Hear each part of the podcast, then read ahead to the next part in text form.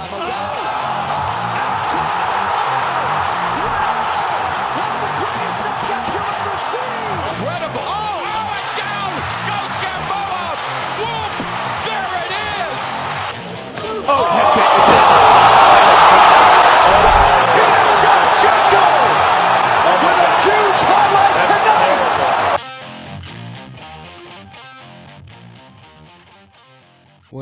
Brawlers? Welcome back to Throwing Hands. Per usual, it's your boy Jacob back with you, but Dana's not with me right now, so I'm just gonna give you guys the rundown on the most recent Dana White Contender Series. All right, first off, Styler versus Cross. I'm not surprised Styler didn't get a contract. Nothing out here stood out to me. Yes, he got it done on the feet and on the ground, but he didn't really do much when he got him on the ground. He just kind of pinned him and stood him there, so there's not really much else to go over with that fight. Parisian versus Johnson. I like Parisian a lot. Tough veteran, uh, former boxer, and this guy can really get it done. Former contender series vet too. I don't know how he didn't get a contract the first time. And with uh, Parisian, he has lots of heavy kicks, and he likes to go after that front leg. I love that strategy for him. Precise, and he's especially in the pocket. And then you know he got that knockdown in the first round, then the ground and pound knockout. He really put it all out there for uh, for his contract, and it really showed there. Okay, and uh, uh, Kosi versus uh, Dixon.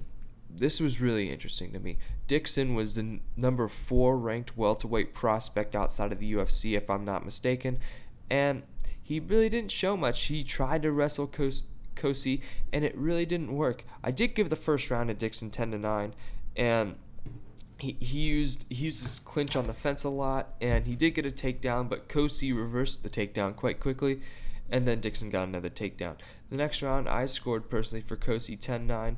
He had that uh, he had a lot of Dixon had one good combo, and then Kosi just really dominated the rest of the round. It was really impressive in my book, and then Dick Kosi was just really stuffing Dixon's takedowns one after another, and it, it Kosi really showed himself there in this one. And in the third round, Dixon tried and keep taking him down, and it didn't work.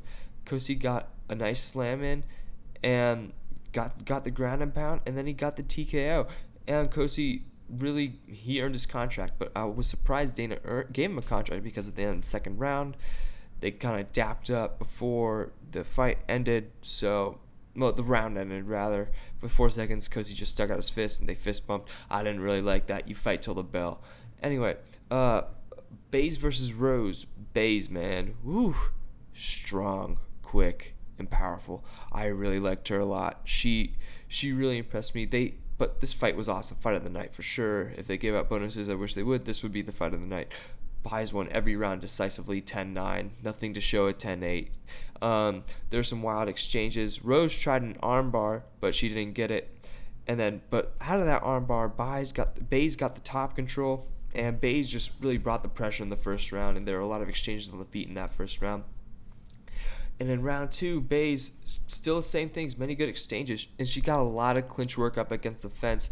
As she she landed some very nice knees to the body and to the legs, and then Bays also got a takedown. Her grappling was very surprising to me.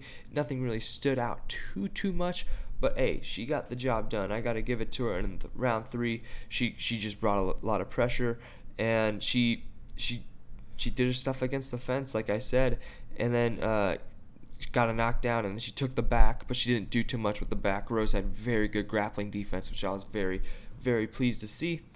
And yeah, it was it was a good fight by Baez. I'm very happy she got that contract. And when she told Rose to get the F up, that was pretty entertaining. So I like her attitude. And don't be surprised she makes some noise in this division. All right, to the next fight, K- Kosi's brother uh, versus uh, K- well, Kosi versus Reina in a in a light heavyweight bout, I believe. Kosi came out the gate hot, and then Kosi just landed an overhand left into the about two minutes into the round, I believe, and just hit just hit him with some ground and pound, man, and he just ended the fight quickly, earned his contract right there. So that basically does it. But I want to mention one thing about uh, Chad Johnson, who Parisian fought. Chad Johnson was at, coming in at heavyweight at 215 pounds. So I think it would be in Chad Johnson's best interest to move up a weight class. I don't know if he's interested in doing that. No, move down rather, my bad. it just makes more sense on paper for a guy who's 215. It wouldn't hurt him too much to cut 10 pounds unless that's all muscle. And he did look pretty cut, so I wouldn't be surprised. But if he does, he, he should gain some weight. I think we could see him back uh, in the contender series quite soon, but he just shouldn't. He can't end up like Gian Villante. Um, there's no news I want to talk about. Um, I think we mentioned this, but Walt Harrison, uh, Derrick Lewis are fighting November 28th, so that'll be interesting. Um, yeah, that's all I got. Thanks for guys tuning in, and I will see you guys next time.